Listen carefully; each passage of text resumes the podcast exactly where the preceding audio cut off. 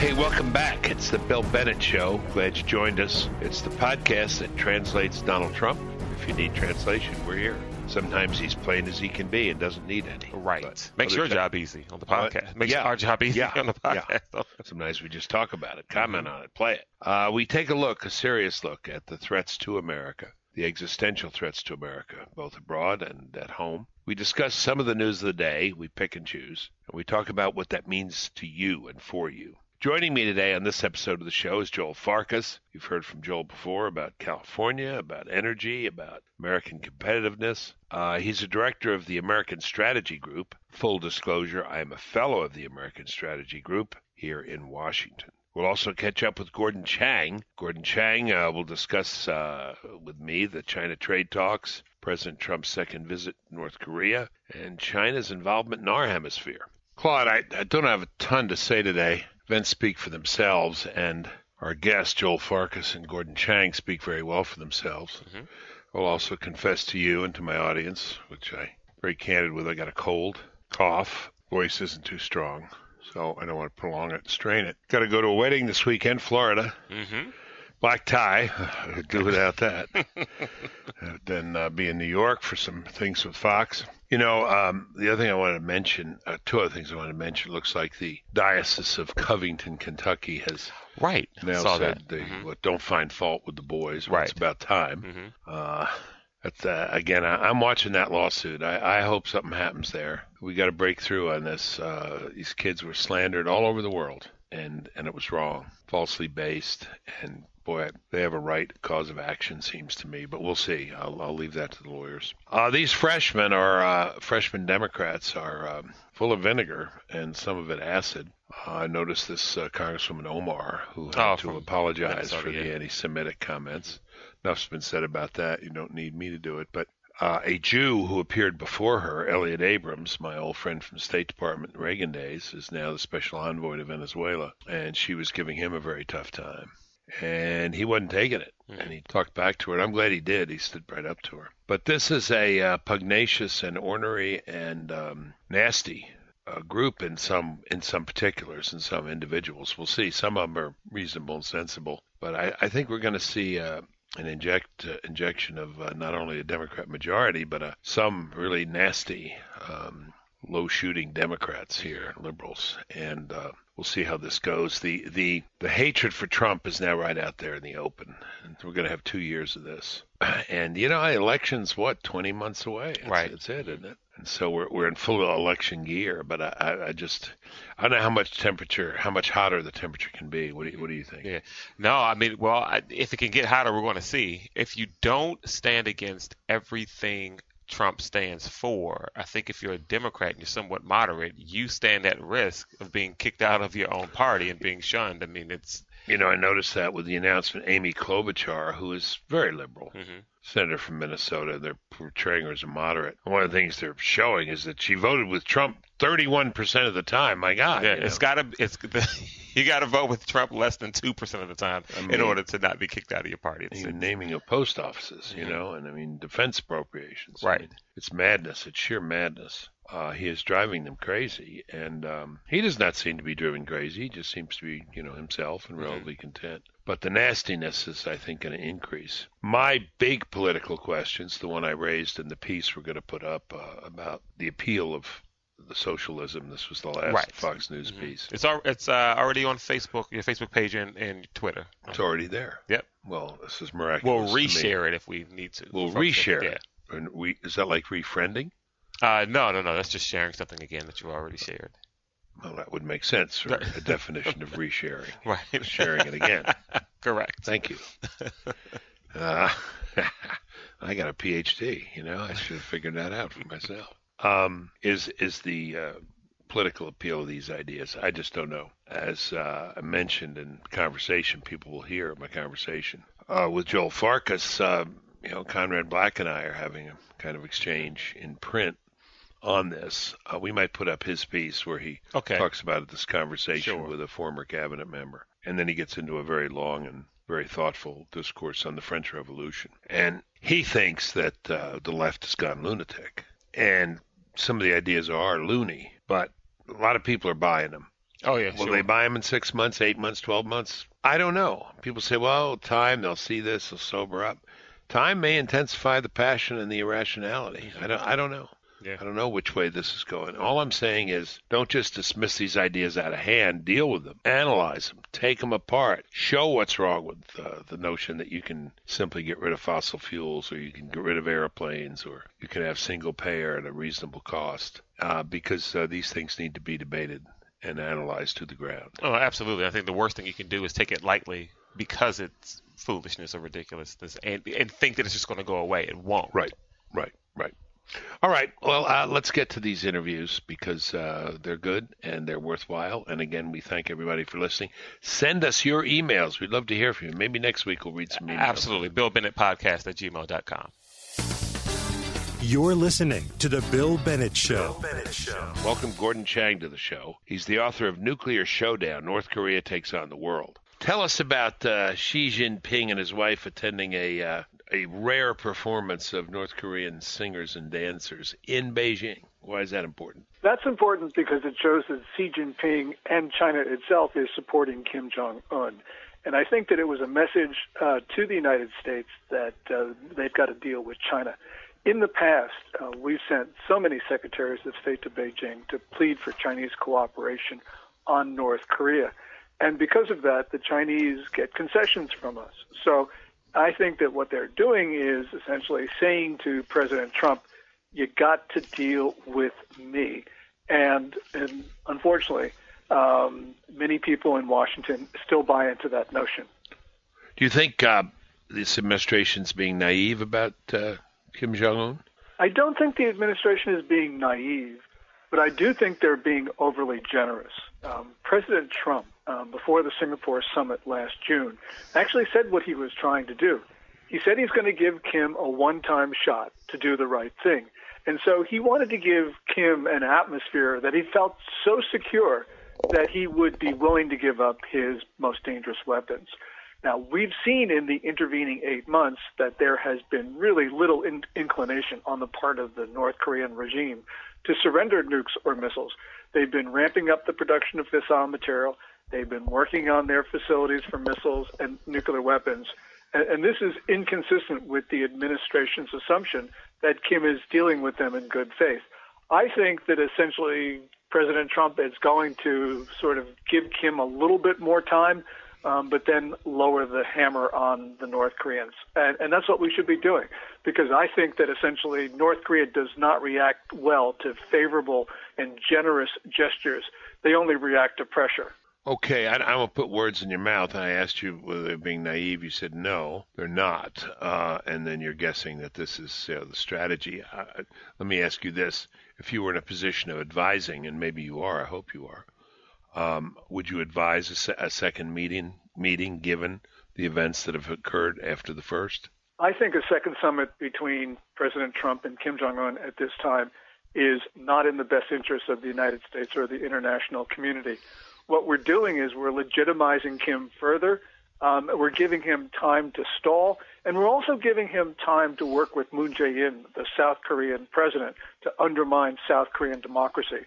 Moon is very anti-American, pro-North Korean, uh, and he's been doing a lot to um, subvert the notion of freedom in South Korea. He's allowing North Korean thugs basically to run free in the South, doing a number of things that are inconsistent I- with being president of South Korea. Can I, can, Um, I, so- can, I, can I interrupt you on that? I just, what does it mean for the president of South Korea to be very sympathetic to North Korea? How, how can that be? Well, Moon Jae-in uh, is from a generation in South Korea that is generally anti-American. The generations that are older are very pro-American because they remember the Korean War. Okay. Generations um, after Moon's um, basically um, believe in South Korea as their country, not Korea. But Moon Jae-in um, believes that he um, needs to uh, unify Korea, that he will be the one to accomplish that historic task. And although every Korean leader since the division of the country in 1945, every Korean leader has supported unification, at least in general terms, Moon Jae-in is the first Korean leader to accept the unification uh, proposals of Oh. the other Korea. Well, And so Moon is basically you know, as far as I'm concerned, um, he's not our friend. He's an adversary, and we should be treating him as such. Wow, this generational thing is interesting. I take small comfort in knowing that uh, we not only don't teach history in our country, but apparently they're not teaching it in Korea either, huh? South Korea. Well, you know, in in that generation, they're the ones who fought for South Korean democracy against Yeah. the generals, and they perceived that the United States was on the side of the generals. There was a lot of diplomacy, including uh, and especially that of Ronald Reagan, um, to ease the generals aside and to make sure that they would allow democracy. Um, but many South Korean activists didn't see that, and as well, um, the many of that generation that are just generally pro-North Korean. So you put that together, it's a toxic Okay. brew, and it means that American diplomacy is in trouble uh, in uh, South Korea, as are South Korean citizens. Well, let's come back then to the meeting. If the president is, I'm picking up on what you said earlier, is ready to at some point drop the hammer, then, and you said, you know, giving it where he's giving him time, he's giving him time. This meeting's coming right up here, a couple of weeks. Um, why not have the meeting now? Not give him more time and say, hey, this is the second meeting. Now stop messing around, get on the get with the program, or there's going to be trouble. I'd like to deliver that message, um, but I think that he is going to accept some signs of progress, which I believe ultimately are meaningless.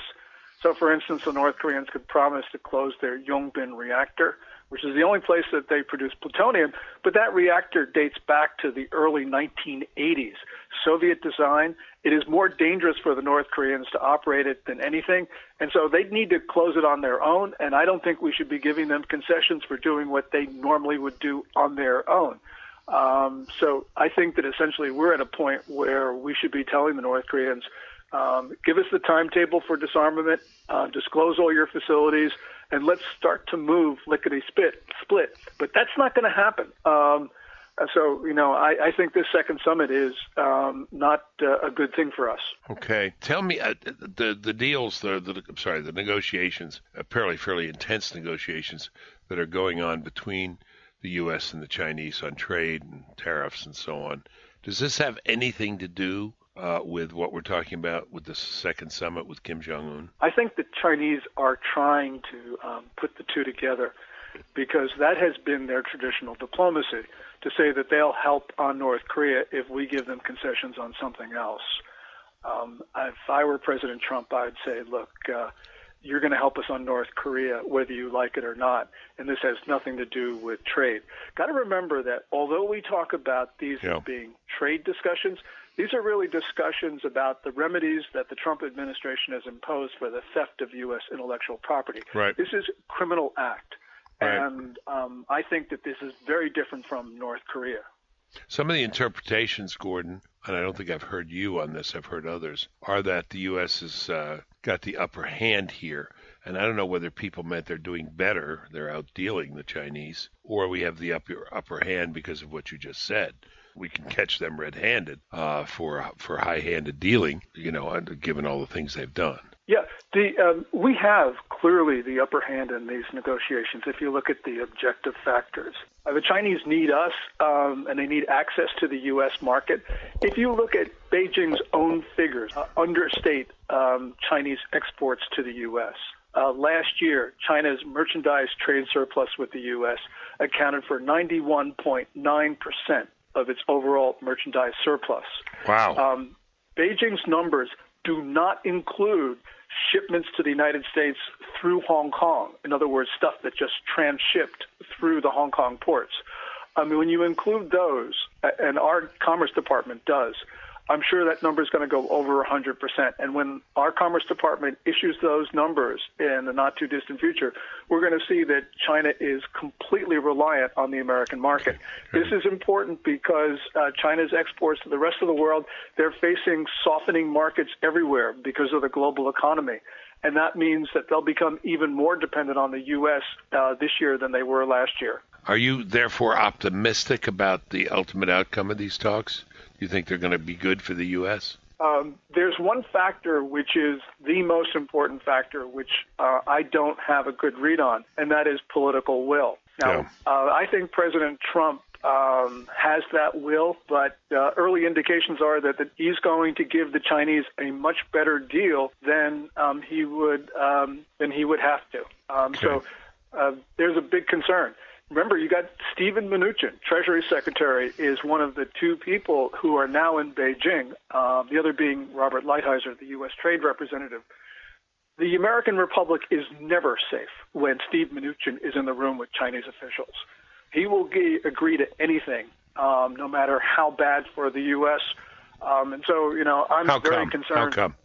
Mar- Chinese markets, uh, Wall Street, is that it? He has a Wall Street background. He has a particular view that you know you've got to accommodate the Chinese. Um, that U.S. intellectual property theft doesn't matter. Um, he just wants a deal, and so therefore I think he's pushing the president in very much the wrong direction. And my concern is that President Trump will accept uh, Mnuchin's recommendations to actually stitch up an agreement. The Chinese are not going to honor any agreement. And as a matter of fact, even the agreements they're talking about probably would not survive World Trade Organization um, objections because they are um, discriminatory on their face. So there's so many problems with this. And one more thing, Bill. We should not be negotiating with criminals in the first place. That's Yeah. what we're talking about. We're talking Yeah. about the theft of U.S. intellectual property. Okay. Okay. All right. Clear enough. Interesting about Mnuchin. Um, I've heard this. I've heard this in other places as well. Let's uh, shift hemispheres. Um, I uh, I don't I don't want to disclose who it was, but yesterday uh, I was with a, an old friend who's uh, a former ambassador uh, from uh, Sou- prominent South American country, and he's still in Washington, holds a holds a prominent position here. Uh, and uh, he was saying, you really have to address this Venezuela thing. And I said, well, we're supporting the right person, aren't we? He said, oh, yeah, yeah, yeah. And I said, and we're, you know, we're friendly with Colombia and other countries and supporting. He said, yeah. He said, that's not it. He said, you're not going to have any resolution of this uh, if you allow, you allow uh, China and Russia to have the kind of influence that they have and are seeking to get more. Uh, they, they can't be there. You can't solve this problem in any kind of satisfactory way while they're major players in the scene. Comment. the Trump administration should not be bringing the Chinese and the Russians into these discussions about the future of Venezuela um, because they are malign influences. We're talking about the restoration of democracy. I don't know what Beijing and Moscow have to contribute to that discussion at all. Also, we do not want to legitimize their presence in our hemisphere where they're acting in bad ways. So, you know, this is, uh, you know, the United States um, has a uh, policy that we are just not going to allow powers from outside the hemisphere to establish neo-colonial relationships. That's back- the Monroe Doctrine, Can we which back- the Trump administration was good to actually reinstitute after the Obama administration um, got rid of it in 2013. Can we So- get, can we back up a minute because I, may have gotten ahead of the audience a little bit because I've been reading more background on this. As people in the U.S. watch the news, they see you know there was Chavez, there was Maduro, this bad guy, and then they got this new guy um, whom we're supporting. But what has been the presence of the Chinese and Russians? Where are they? What are they doing? If we could back up and just fill us in a little bit on that. the Chinese and Russians have military presences of one type or another in Venezuela. So, for instance, the Chinese have a satellite tracking. Um, the Russians have access to Venezuelan uh, airfields.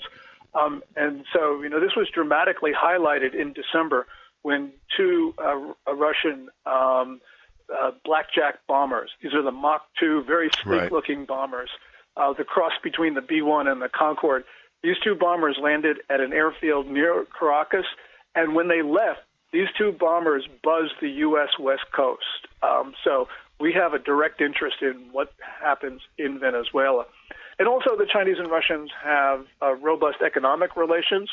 Um, both uh, Russia and China um, are on the hook for tens of billions of dollars um, that the Venezuelans don't necessarily have a way to pay back. And so we have um, um, very strong military and economic ties uh, that Moscow and Beijing maintain with Caracas.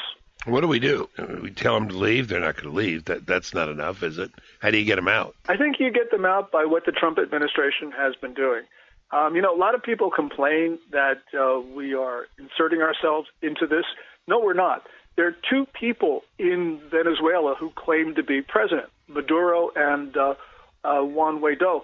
And, and um, actually, uh, Juan Guaido has the much better constitutional argument because uh, Maduro's election, re-election last year was um, constitutionally flawed beyond repair.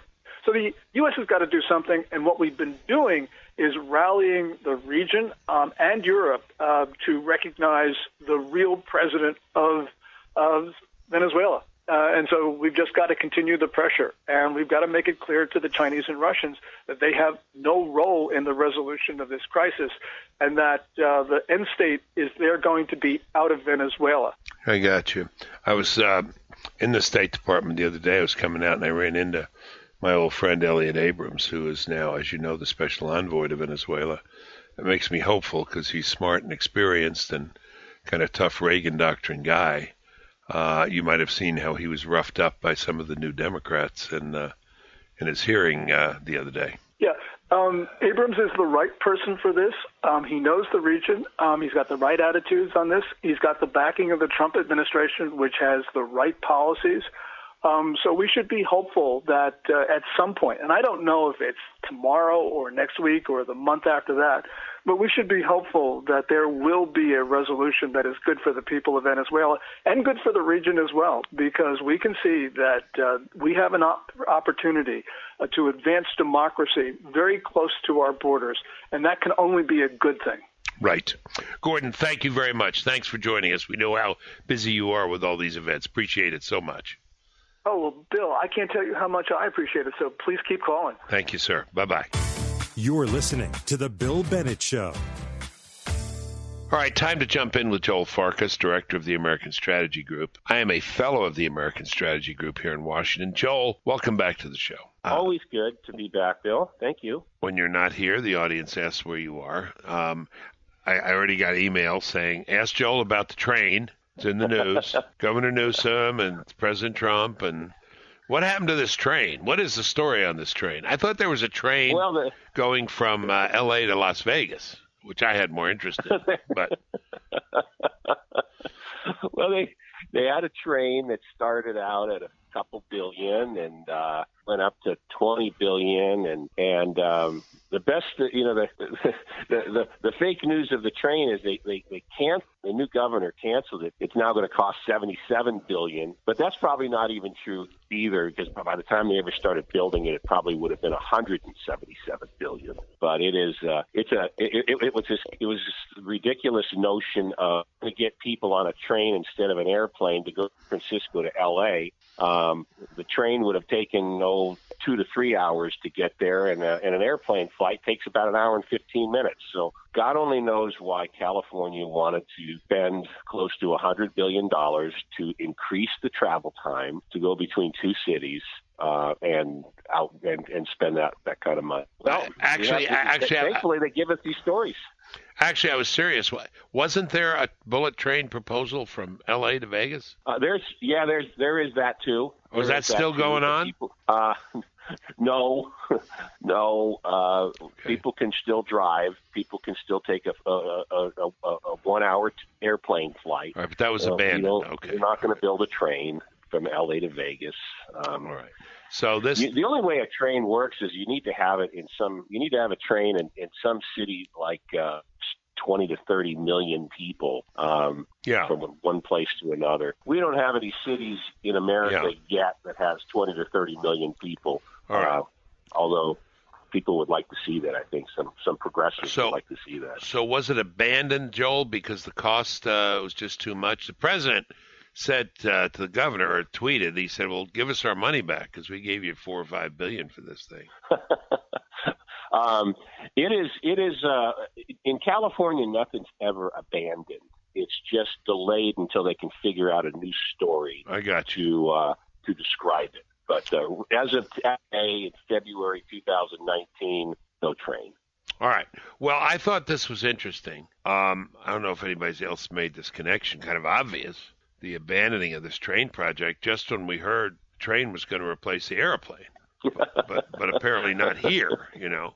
Um, I just have three words to say to you that I'm going to sit back and listen. Green New Deal. Wow, the Green New Deal. Um, it's going to be uh, our our current generation's uh, effort, a World War II effort. We're going to Okay. fight this World War. Okay. Um, so uh, Alexandra uh, the Riveter. like Rosie the Riveter. Okay. Rosie the Riveter. That's right. Uh, abandon everything so we can uh, make planes.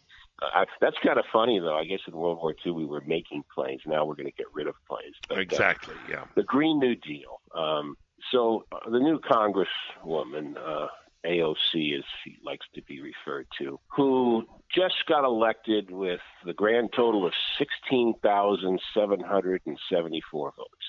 Right. And now, uh, but but she now has three million Twitter followers. So Yeah. she's basically. Uh, I, I I don't really need to, to to pile on like we've already heard about how ignorant, how impractical, how outrageously expensive, how how nonsensical and and loony this this idea is. We've heard that, but what is interesting, and, and, and you and I have, have talked about it uh, uh, with each other recently, is while she is all those things, she's all those kind of loony things, she's really carrying the mantle of about a hundred years of some of these academics and Nobel Prize winners of some of their policies that they really believe in, and, what, and those policies are really simple. Um, the, world has uh, has, has needs population control. We need we have too many people. We're going to overtax our energy supplies, and you know, a hundred years ago, we're going to overtax our food supplies. And the other basic concept that's been promoted for a hundred years from progressive liberals is we don't want people living all over the place. We want them concentrated in a in a major urban metropolitan area. So, you know, she came out and she said, you know, the, this is a, a you know a climate climate change is a transportation problem. Meaning, let's not have people all over the place. Let's put them in one place and, and concentrate them so we can eliminate and reduce transportation costs. And number two is, which is uh, also now spoken regularly, is too many people in this world. Too many people are going to ruin the climate, ruin the environment, decimate and, and overtax our food supply. So it's basically a population control and a, and a, and a transportation issue which they're promoting. And your listeners are smart enough to go confirm this. But if people don't believe that that's what their real agenda is, they have their head in the sand because that has been, and it goes all the way back to as early as uh, well John Maynard Keynes, who all these current economists, Paul Krugman, Joseph Stiglitz, William Nordhaus, they all admire John Maynard Keynes. Well, he wrote in the 1930s the a paper called The Economic Consequences of Peace, meaning, oh my God, if we have peace, what's going to happen to us? Well, what he said, he said, what's going to happen to us is too many people are going to be doing too well. They're going to be uh, consuming too much. They're going to be eating too much, and they become a crisis. This is a this is very scary proposals. No more fossil fuels. None, no more. Get rid of them. Now, in the, uh, I believe, in the proposal or in an appendix to the pro- proposal, uh, and some of this has been revised. I didn't see anything about the children, but I accept your point about kind of backup here from other sources. But I did see some very mean comments, or implicitly mean comments about cows. it's a bad day to be a cow. Yeah. It's uh it reminded me of the Chick Fil A commercials where they have the cows on the billboard saying, you know, eat more chicken. Eat more chicken. Uh, yeah. but what's the what's the cow problem here? Uh, well, I guess uh, I guess uh, cows um, they're big. Uh, they they uh, they pass gas because they eat, and they obviously uh, create waste. And I guess somebody, I guess there's a new college uh, course you can take in the universities in America now is to go figure out the uh, the flatulence and the uh, and the and the waste created by cows and do some sort of calculation and say, oh my God, they're they're contributing all this methane and CO2 emissions. To the My guess is that course is more likely at Princeton or NYU than at the University of Iowa. my guess, my guess is that's where it would be. Yeah, maybe Columbia, maybe Yale. Uh-huh. Um, yeah, that's. So I saw Charles Grassley from Iowa, and he, he, he took up for the cow. He said, I, I realize a lot of people in this town, Washington, believe that cows grow in supermarkets. You know, that's where they come from. But he said, actually, they, they come from other places, like Iowa. Yeah, and and uh, a lot of other countries have cows too, um, uh, South America and the like. Uh, so we uh, Iowa, Middle America is, is not the only places where cows exist, which which um, which kind of leads to um, you know it, it, we, we can joke a little bit about this loony lunacy. However, the Green New Deal advocates, and there's some pretty uh, pretty uh, there's pretty substantial uh, politicians who signed on to this. They really believe this stuff, and but the, the the other thing that has been omitted from the Green New Deal uh, conversation, particularly from the advocates, is okay, uh, we have this aspirational goal. We want to stop using fossil fuels. They haven't asked who is actually using and increasing their use of fossil fuels. Um, and that's that answer is pretty simple. It's China and India in Southeast Asia. Um, if you really wanted to, if, if, if they were, if, if AOC and her and her group were really really serious about this World War II effort, because World War II presumes you're going to have a war worldwide, they would go straight over to Delhi, India, to Beijing, China, and all the other. China's got six or eight cities in the top 20 population in the world. They would go right over there and they would say, stop, cease, desist using fossil fuels now. Uh, China uses as much coal annually as every other country in the world. They use about 50% of the world's coal. Their increase of natural gas and LNG and oil and coal and nuclear exceeds every other country's, by far, every other country's increase year by year by year. Yeah. So I'd like them to go right over to President Xi right now. Get there next week. We got plane. We still have planes. I want you to stand there and tell them, this, you're part of our world war. We're, I mean, do they want to declare war on China? I think that's what she's saying. If, the, if you want to stop, the United States has had a reduction of CO2 emissions. Right. Over the last 40 years, the six top kind of particulates that the EPA measures, uh, there's all, all kinds of different sorts of bad things that the EPA says we ought to reduce. Since the 1970s, the United States has had anywhere from a 60 to 80 percent reduction of all of those uh, emissions and particulates that the EPA finds very serious, while almost a tripling of our economy. We, we should be celebrating yeah. the increased population in the United States, the increased energy usage with the reduction of emissions in the United States.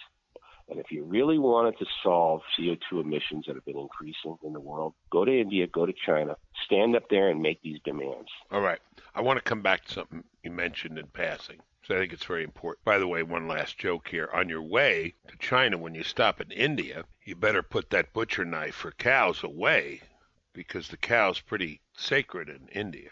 Yes, yeah. So I, I, wonder if I wonder if anyone has asked AOC or company about their insensitivity to Indian religion here and saying get rid of the cow. That's a very uh, good question. Good question. I think uh, when she's uh, when when when you have an opportunity to talk to her uh, uh, or or some of your friends, maybe maybe you should ask her that.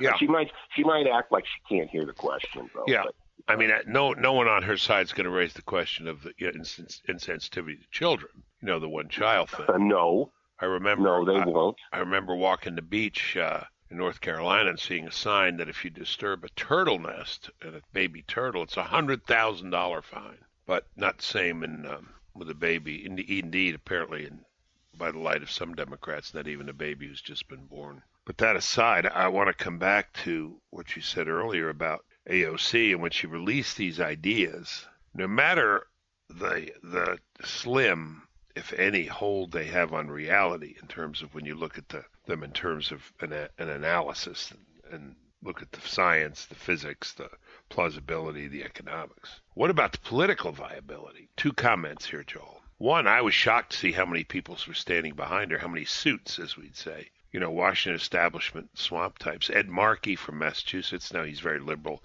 I also know him. He's a very smart guy, but you know, very liberal. He, you know, almost 100% endorsement. Jeff Merkley from uh, Oregon. Two senators. There may have been other senators a lot of members of Congress endorsing this stuff. Four presidential candidates, I believe, have endorsed this, uh, these ideas. When these ideas, like the Green New Wave and Medicare for All, single payer, um, other ideas in this in this uh, rollout were presented for approbation of the American public, a lot of them got support, uh, especially Yeah. in the Democrat Party, especially among young people. Yeah. So, okay, they may not hold up factually in the real world, but they hold up politically, maybe, or at least on first blush. That worries me. And people say, well, that will never come to pass. Yeah, well, I remember one of the smartest conservative guys in Washington. I had lunch several years ago, and he said, believe me, American people are not going to elect Barack Hussein Obama to be president of the United States. Yeah. Yeah. So, I mean, is the, am I right to be worried? I, I, uh, I'm having an ongoing conversation about this uh, with our, our mutual friend Conrad Black, who just wrote a column saying he, he said I'm having a debate with an eminent uh, former cabinet member. Um, certainly, I'm former. I don't know about eminent, but he said, you know, he, said- he said, don't worry about this. These things will follow their own weight. Will they? I mean, I've seen No. lots of things believed. No, Bill. Bill, you're you're a thousand percent right. I know that that it's more than a hundred percent, but um, you have every right. Your instinct is correct to worry about this, and I can uh, I, I can just point you to one or two really really current basic things. Venezuela, we've heard we've heard about Uh-huh. the collapse Uh-huh. of Venezuela. Uh huh. But one thing that about about a dozen years ago, another Nobel Prize economist, Joseph Stiglitz, gave a speech in Venezuela and said Hugo Chavez is pretty much ensuring and he's wonderful. He praised him, he admired him for distributing benefits of education and health to the poor. He's he, he has he, the best way to ensure sustainable growth is a redistribution of wealth of this country. And and, and what, what's behind your concern is the Green New Deal is just another it's just another pop-up store, so to speak, to test the waters on marketing this idea. But what it really is is it has to do with the, the liberal idea that you redistribute wealth. And the economists, Nobel Prize winning economists who, who, who advise these people who are elected officials say, and Joseph Stiglitz is one of the most prominent, that this is the way to do it. And he just said that 12 years ago. We have we can absolutely look and see what happened in Venezuela when they did that. Yeah. Okay, so I don't want to get bandy, uh, you know, uh, uh, have people uh, get angry that I bring up Venezuela again. Alberta, Canada. Alberta, Canada. It's not a totalitarian regime last time I checked, but Alberta was producing a lot of oil and gas. The country of Canada required Alberta to give uh, give some of their, their, their, their revenue to other less fortunate provinces um, in the country. Um, so they were making money, they distributed it to other provinces. Then the government basically decimated and has shut down almost Alberta's oil and gas industry to where the price of Western Canadian select oil is 20% of what it is in, in, in around the world. They just decimated the industry. So you now have Alberta, Canada, and the residents there up in arms, up in arms about this, and they're not going to take it anymore. And it's going to be a. But what happened to them is what you fear. It's a mini Venezuela. We only have to look at France and see yellow vest protesters. What are they protesting? Increased gas taxes Yeah. on fuel. This is a very contentious issue. The one person, the one person, one group of people in the Green New Deal that was not mentioned was middle class people and poor people. Poor people, their, their answer was, we're just going to give you stuff. Middle class people weren't mentioned. But to your point, these things happen. We've, we've seen it happen in Venezuela where this, these crazy ideas were implemented. We've seen it happen on a lesser scale in Alberta, Canada. Uh, we see it happening in Europe. Um, this is this is something to be taken seriously because there's a group of people that really believe this stuff. Yeah, I mean, we saw this with the Great Socialist Revolution. We saw this with the, the Great Step Forward, the Great March Forward. We saw this with, you know, any number of times. I mean, the capacity of human beings to fall for nonsense is, is part of history. Yes, And yes, it is. I'm sorry to say we're not immune from it. You know, Victor No. Hugo said, There's nothing like power of an idea whose time has come. I often quote that, but I think one has to update it and say even a bad idea. You know, if people feel its time has come. And I've I have heard since this press conference of AOC and Ed Markey and others, I have heard overheard young people talking about this with a, a lot of excitement, a lot of excitement. And you know, you're tempted to say, how can you believe this nonsense? Well, part of it is people want to believe it. Part of it is they hate Trump, and so anything that's against Trump, you know, or an attack on Trump or different from Trump, they'll they'll buy. But uh, I'm I'm going to go back to you know what I know, and it's not Joseph Stiglitz. It's the stuff you know about, Reed. I'll go back to secondary schools and middle schools, where kids are taught about America, and they're taught that you know fossil fuel people are terrible, and corporate America is terrible, and you know automobiles and planes are terrible, and uh, you know it, it, it just seems to me. And when you look at the numbers, a lot of millennials are buying into this. A lot of Democrats are buying into this. Some Republicans are buying into this. Yeah. Yeah. So uh, you know, I'm I'm I'm fear I'm fearful of this. And, and I, here's my point: it's not that we should take it seriously in the sense of, uh, wow, these are good ideas, but we should take it seriously in, in that the task is not just to dismiss them with the left hand and say it's ridiculous, forget it, but we've got to go through and explain why it's ridiculous. Yes, you're right.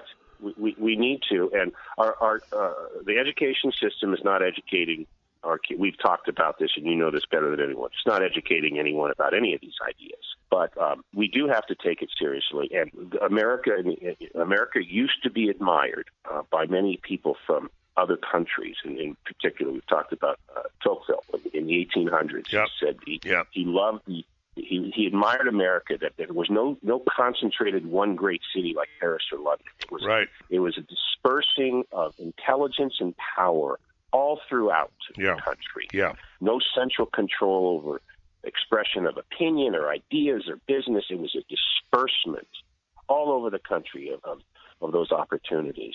And here we come back again where our current day, modern day Nobel Prize winning economists are saying, nah, let's let's be like them. Let's be like Paris. Let's be like London. Let's be like Shanghai, uh, Mumbai. I mean, this is these are these are nonsensical ideas, but they are ideas proffered by people who start the conversation, who get introduced by so and so has won such and such prize, who therefore knows.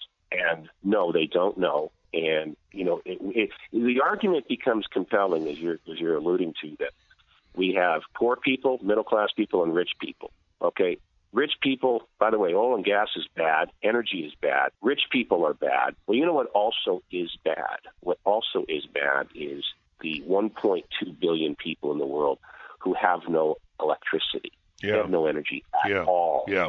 And then another billion people who are living in energy poverty, who can't afford to pay their utility bills. So they need a voice. Uh, you're providing it. And uh, well, you're you're you're you're sure helping. Uh, George Orwell wrote once, "Sometimes the first duty of responsible and intelligent men is a restatement of the obvious." So we've got to restate the obvious. We've got to restate the laws of physics and how people move and what what energy it takes and, and, and, and what, what the world would look like if you depended entirely on wind and energy and green energy. And we've got to go through these arguments.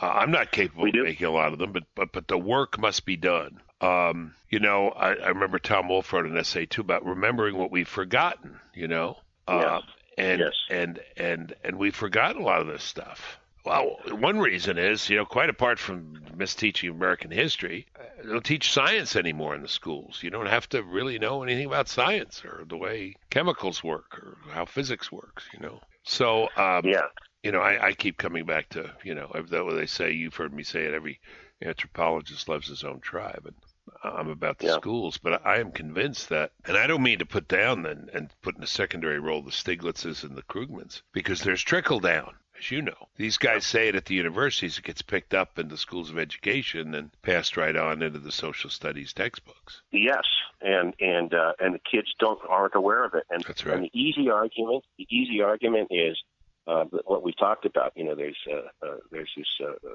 this need for um, to, to to deal with uh, climate change, but this the, the under the undercurrent is rich and poor, and we're going to help you, yes, and the other people who are not helping you are racist. Yes, sir. They are bad. Uh, I, I was having a conversation with my son last week.